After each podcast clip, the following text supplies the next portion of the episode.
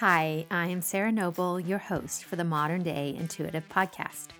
For over 25 years, I've been on a spiritual journey, searching, learning, expanding, and growing. I've traveled the world, led by my heart, on a quest to know myself so that I can support others.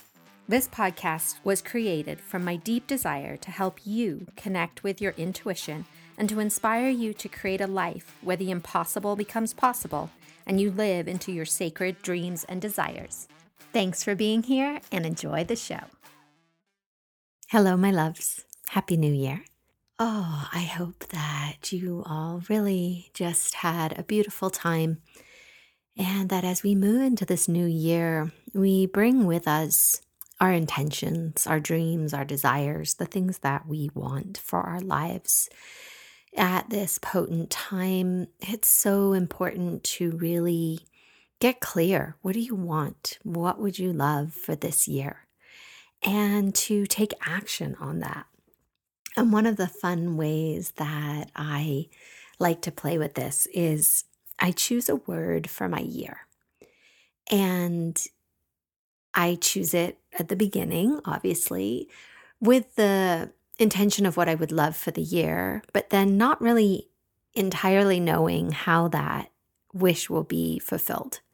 That I'm presenting this word to spirit, and then I'm allowing spirit to fill in all the details. And so, a little bit of how this has looked for me is in 2020, I chose the word surrender at the beginning of the year, having no idea what kind of year that was going to be. And that word really helped me as a beacon, as a place to keep coming back to, to remember that this was my growth for this year. This was the place that I could grow the most. For 2021, I chose the word expansion. And in that year, so many things changed for me. I expanded in ways that I didn't even think about when I chose that word. I started growing my business. I left my marriage. I changed a lot of things in my relationships, in the, especially in the relationship I had with myself. I enrolled in uh, coaching with a high level coach and expanded, really expanded the loving of myself and my spiritual awareness, uh, expanded my intuition and my gifts and all those magical things. And then last year for 2022, my word was go big. And in that place, I jumped off the ledge and walked through the fire so many times that it started to become less scary. It was the thing that I knew I needed to do in order to get to the next level.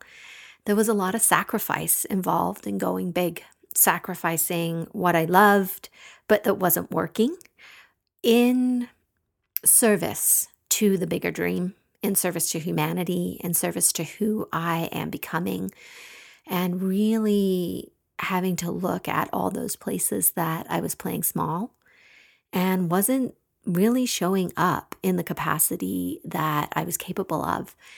So the Go Big year really, really pushed me to a different level, and I'm so grateful. And so this year, my word that I'm choosing is the word freedom.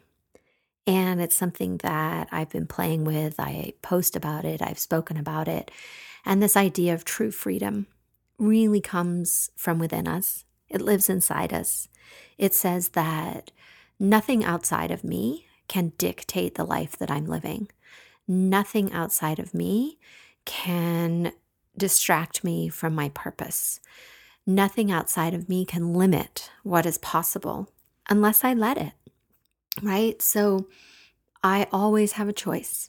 The one thing that can never be taken from me, can never be taken from you, is choice. You always get to choose how you show up, what you think, what you feel, what you do, who you are. It's all a choice.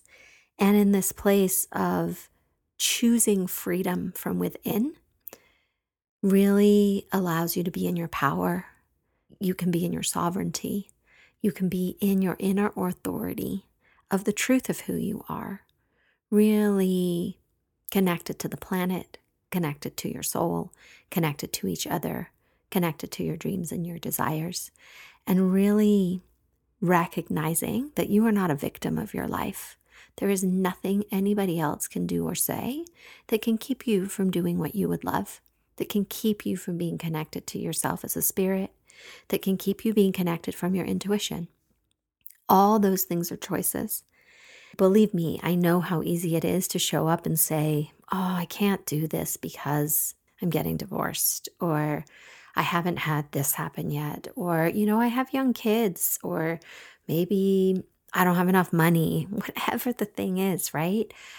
We are disempowering ourselves by saying this, by giving our sovereignty away, by giving our choice away to circumstances outside of us that really do not dictate anything unless you allow them to. So I invite you to choose a word. What is the word that you would most like to live into this year? The word that can guide you through all the ups and downs, ins and outs, beauty of this year of 2023. We're standing on this threshold, right, of stepping into more magic, more connection, more intuition, more soul purpose.